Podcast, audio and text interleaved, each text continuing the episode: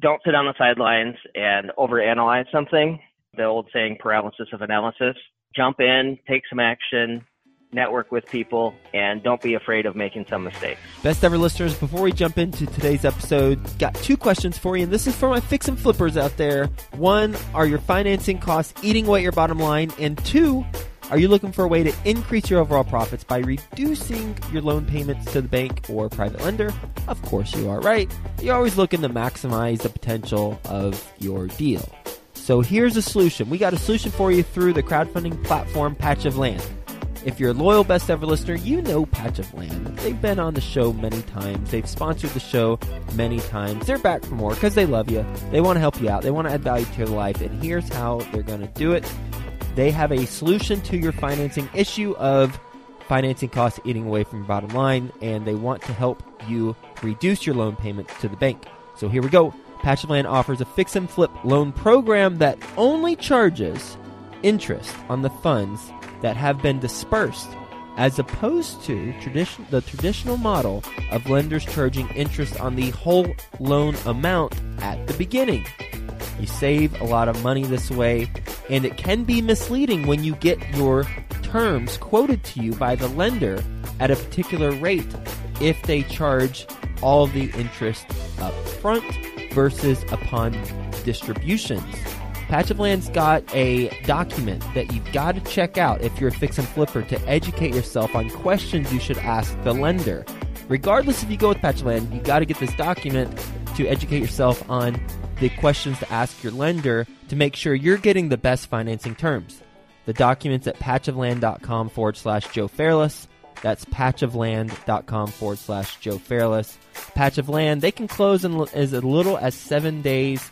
And they can help you through this program save thousands of dollars on your deals, make more money, and uh, have a better business and grow your fix and flip business. So go to patchofland.com forward slash Joe Fairless. Best ever listeners, how you doing? Welcome to the best real estate investing advice ever show. I'm Joe Fairless. This is the world's longest running daily real estate investing podcast. We only talk about the best advice ever. We don't get into any of that fluffy stuff. With us today, Mark Yuschek. How you doing, Mark?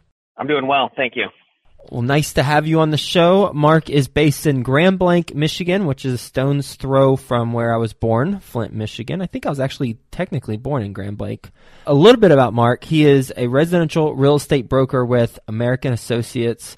He has over eight years experience in real estate as a broker and as an investor. He's done short sales, owner financing, estate purchases, H U D and R E O transactions, and he has that in his portfolio. And he is the owner of multiple rental properties and an apartment building, and he's done some flips along the way as well. With that being said, Mark, you want to give the best ever listeners a little bit more about your background and your current focus? Certainly. Thank you for the introduction. I did not start out my career as a real estate investor. I originally started out working in the corporate world, initially in the automotive industry, and then migrated over into the banking industry. And that was about the time when the market started to slip. So I focused more at that time of picking up rental properties and flipping properties while working simultaneously in the corporate America world with a large bank. And about two thousand ten, I was fortunate enough to get laid off. And at that point, I was able to exclusively focus on investing and being a real estate investor and agent. I never took any unemployment compensation or anything like that. Just hit the ground running the day that I lost my job seven years ago. And ever since, I have done fifty-some flips and acquired twenty to twenty-five single-family rental properties and now own three apartment buildings. fifty flips. How many rental properties did you say? twenty to twenty-five single-family homes. They come and go as I sell them off to buy better mm-hmm. ones, or at this point, starting to sell them off just because the market is so strong and recapture some of the equity. Let's talk about the single families and what you just said in terms of recycling some and either upgrading to better ones or putting it into something else. Talk to us about your approach. So many of these were acquired back in two thousand ten, eleven, twelve, and even some into two thousand thirteen. My strategy was every time I'd flip a property, I would not spend the profits. I would retain them and buy at least one, perhaps two rental properties outside of the area that I was flipping. So in a higher cash flow marketplace is where I was buying my rental properties. And I was literally just rolling the equity from a flip into a rental and just kept on doing it over and over and over. Now that the market has come back so strong, some of these properties are in desirable areas and they've gained a lot of equity. So the strategy has been to sell off some of those ones that are holding a massive amount of equity so we can purchase more apartment complexes. Are you buying the apartment complexes in Grand Blanc? No. We've bought two in Lansing and one in Fowlerville. What large city is close to Fowlerville? Fowlerville is almost exactly halfway between Brighton, Michigan and Lansing, Michigan. Okay. How far away is Lansing from Grand Blanc? Approximately one hour. And the same with Fowlerville. They're each about one hour away from my home base. Okay. And why not buy in your home base? I'm not necessarily opposed to it, but we go where the deals are. And at this moment in time, that's where the deals have been. And they're still in good performing areas. They're not in a bad or dilapidated area. So they're still viable for us. And they're within driving distance still. And you said that you have two in Lansing and one in Fowlerville? Correct. Let's just go through the progression that you acquired them. So can you tell us the details of each of them? Sure. The first one was acquired just over a year ago in September two thousand sixteen. It was a property that actually my partner located on LoopNet, and we immediately went and looked at it after contacting the listing broker. It's a sixty-three unit property, relatively new, built in nineteen ninety-four, and it was originally built as a senior citizen's property with a deed restriction at that time. The owner that had it was running it very, very poorly with outrageous expenses. The expenses were running between seventy and seventy-five percent. The building itself was in fantastic condition. All the major CapEx was done, but it was not cash flowing well for them because it was being run very poorly with high expenses. So we submitted a full price L O I and inevitably got it under contract shortly thereafter and financed it with twenty percent down using a local credit union. Did you end up paying what you had the L O I written out to for purchase price? We did in the purchase agreement, but inevitably after we went through due diligence, I believe we got another fifty thousand dollars or sixty thousand dollars price reduction because of some discovered issues that we found with the building. Do you remember what those issues were? The big one was the parking lot. So the issues with the parking lot were noticeable when we initially looked at the property, but we didn't understand, I guess, at the time what the extent of those repairs were and the cost of those repairs. So we were able to renegotiate in lieu of what we discovered. And what did you end up buying it for? How much? one point six million dollars. one point six. And you said you did twenty percent down with a local bank? Correct. Okay. The business plan that you have, was it essentially to optimize the operation so that the expenses aren't as high? That was exactly it, was to optimize the expenses and then, where applicable, increase rents. And we have been increasing the rents. The rents were not too far off from market. There was room to maybe bump them five, eight percent, but this was more of a play on reducing expenses. What were the expenses that you were able to reduce? It was an owner-operator that we bought it from, and their in-house expenses as far as an on-site manager and two full-time on-site maintenance men were extraordinarily high. They were running about ninety thousand dollars, which was cutting into the N O I drastically. Comparing that structure to now, what do you have for your help on site? We've employed a property manager who's based in the East Lansing area. They've got a resident manager who manages this property and the other one that we have in Lansing. So it's a shared property manager between two facilities, and we're running about fifty to fifty-five percent expense ratio on each of these properties now. You said you have a property manager who doesn't live there and a resident manager who I assume does live there, correct? No, the resident manager does not live on site. The property management company has one of their employees who is oh, okay. assigned to that property and is the resident manager. I'm with you. I was a little confused. Okay, so you have a property management company that employs a resident manager who does not live on site. Correct. Got it. All right, I'm with you. Before they had an on-site manager and I think you said two full-time maintenance people. What do you have now for maintenance?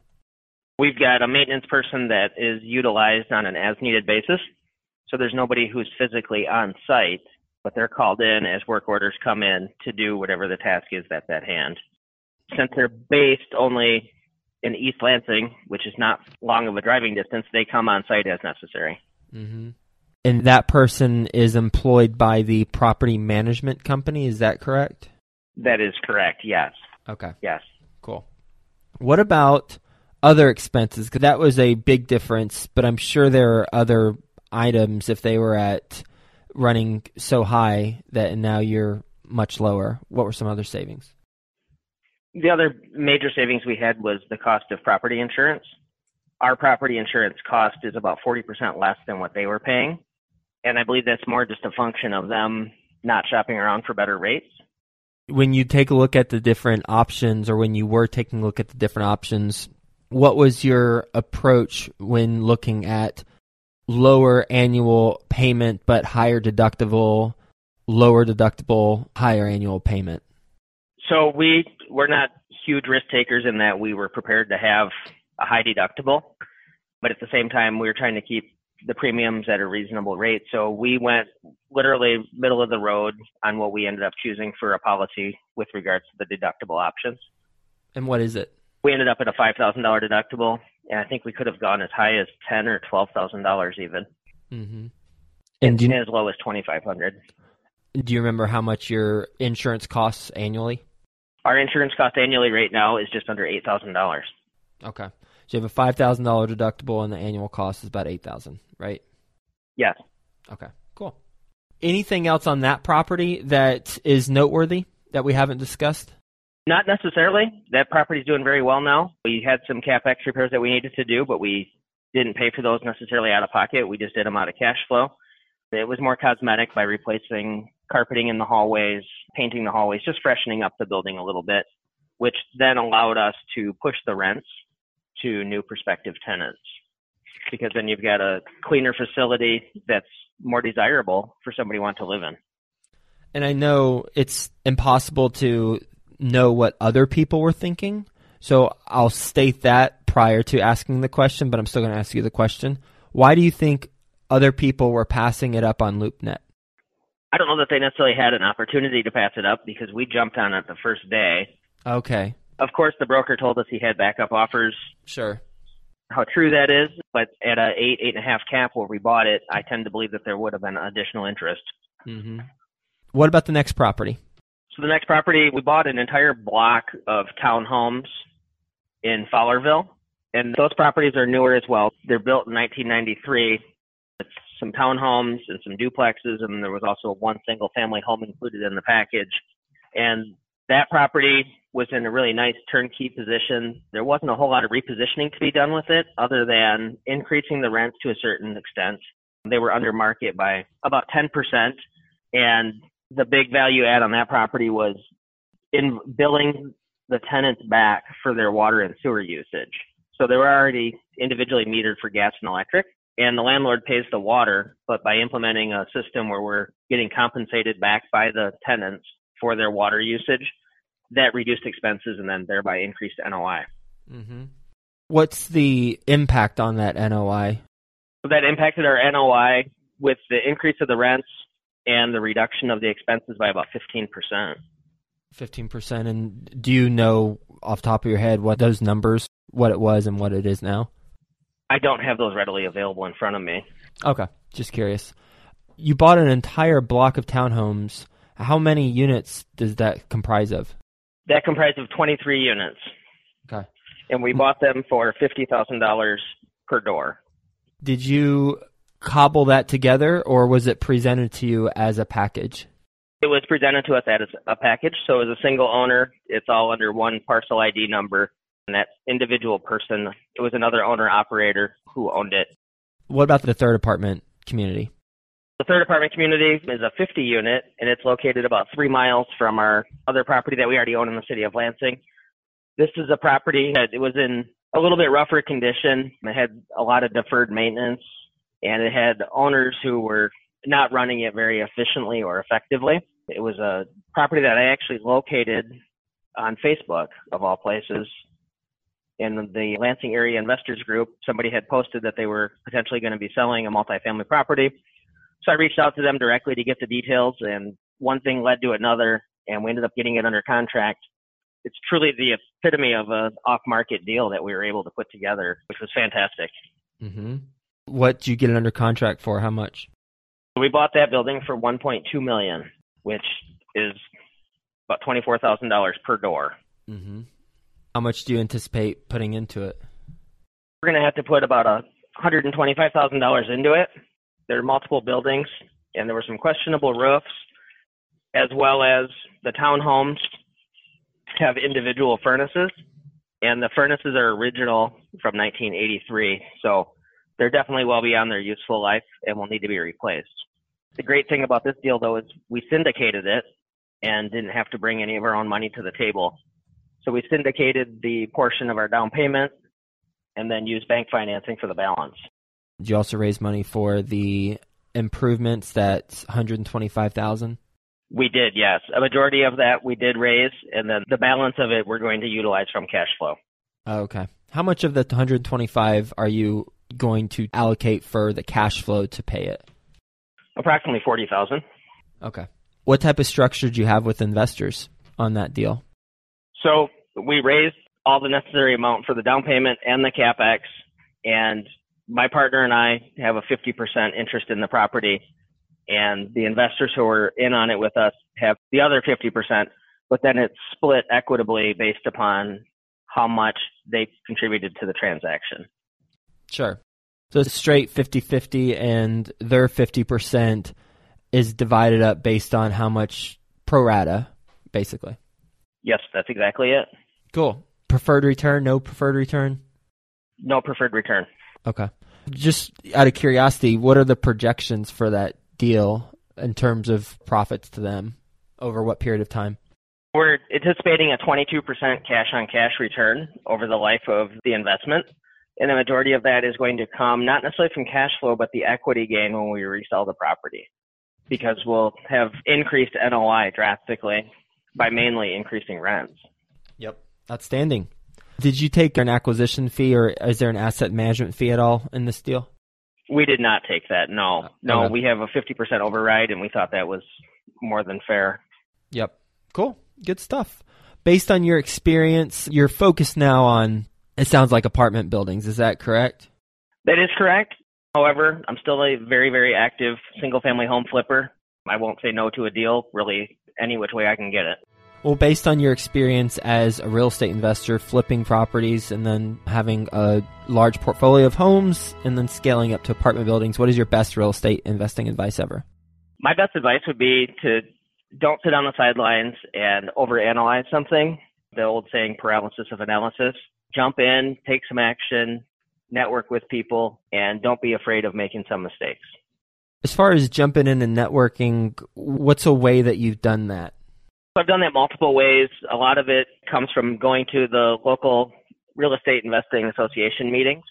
Those groups are found pretty much every large town has a R I A group. Just a matter of doing a Google search and finding out which one is nearest to you.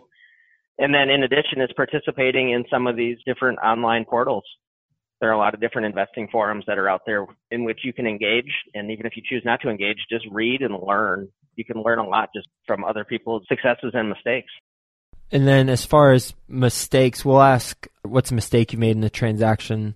Well, I'll just ask it now. What's a mistake you've made in a transaction? The biggest mistake that I made was buying properties in a not desirable area in which I had a lot of problems with break-ins, tenant issues, poor tenant quality. That would have been my biggest mistake. If I could change anything, it would have been not to buy a couple of these properties that were in uh undesirable areas. And these are single family homes, so it was not as painful to get away from them, but that's something that I would have not done initially. Once you accidentally do that, what steps can you take to try and clean it up as much as you can? I think the biggest thing is to try to make the best of the situation, of course, but by doing it through finding tenants who are going to mitigate your loss and the property loss. So tenants who aren't going to beat up the property, even if that means that you have to give them a lower rent price to attract them. In the grand scheme of things, even though if you're foregoing some cash flow, you're saving some money on expenses with rehab or when they go vacant. And literally just holding on to them until the market improves enough that you could sell them if you bought them in a down market, or take the loss at the time being and move on and just get past the mental anguish. Yeah, it's a good strategy, especially when you're exiting, because a prospective investor looking at purchasing the property will see that you have had a long-term tenant and they're under market. So he or she might think, oh, well, there's opportunity here for upside and I'm getting a really good deal. In reality, might not be the case, because the market level rent might bring in someone who doesn't take as good care of the property, but you could at least sell that story for the prospective buyer. Exactly. Ready for the best ever lightning round? Yes. All right, let's do it. First, a quick word from our best ever partners. Today's sponsor, Patch of Land, has got the document for you that you've got to check out if you're a fix and flipper. They show you how a higher interest rate can actually deliver a lower cost to your fix and flip loan, and conversely, how a lower interest rate could deliver a higher cost to your fix and flip loan. Needless to say, you got to know this stuff to identify the best loan terms. Go to patchofland.com forward slash Joe Fairless. Get this document, patchofland.com forward slash Joe Fairless. Are you ready to close more deals and officially seal your financial freedom? The Dwellynn Show with Ola Dantis discloses the most innovative real estate investing strategies to kickstart your quest to financial freedom. Go listen at www.dwellynn.com forward slash show. That's D-W-E-L-L-Y-N-N dot com forward slash show. All right, what's the best ever book you've read? The Art of the Deal by Donald Trump. Best ever deal you've done? The latest syndication deal, our fifty unit in Lansing, Michigan. Why that one over the other two? Controlling an asset with no money out of pocket. What's another mistake that you've made on a transaction that you haven't talked about? Not necessarily transaction specific, but not getting started soon enough. I would have started doing this long before now. Best ever way you like to give back? By helping other investors, doing these types of podcasts, sharing my information with them. And on that, how can the best ever listeners get in touch with you? I can be found on my Facebook page, which is called Apartment Investors of Michigan, or via email, which is myuschak at gmail dot com. Mark, I love that we talked about not one, not two, but three case studies of apartment buildings that you've bought within the last twelve months, right? All three? Correct. The first one, we've got the more traditional apartment community, the sixty-three unit. Love the age of the property, nineteen ninety-four. Since it was originally for senior citizens, did you have to do anything from an update standpoint or just operations to change it? No, not okay. necessarily. It was uh, pretty turnkey from that perspective. Okay, cool. Well, talking about that deal and what you brought to it, twenty percent down, one point six purchase price, coming across some, the business plan where you came across high expenses, you lowered those primarily in two ways. One was the on-site staff. The previous company had an on-site manager plus two full-time maintenance people. That's crazy for a sixty-three unit, and you don't have that. Then the other was the property insurance, just shopping it out, and yours is about forty percent less than what they were paying. And then you got the other two, the twenty-three units that was cobbled together and presented to you a bunch of smaller stuff on the same block, and the fifty unit where the value was coming in, fixing the deferred maintenance, and operating it effectively. A lot of it's in the operations, which is really interesting. Plus, how you structured the deal, just straight, nice, clean, fifty-fifty. You investors, you don't put any money in. They do. You do everything else, and you share in the profit. So thanks for being on the show. Hope you have a best ever day. We'll talk to you soon. Thank you. Are you ready to close more deals and officially seal your financial freedom? The Dwellynn Show with Ola Dantis discloses the most innovative real estate investing strategies to kickstart your quest to financial freedom. Go listen at www.dwellynn.com forward slash show. That's D-W-E-L-L-Y-N-N dot com forward slash show.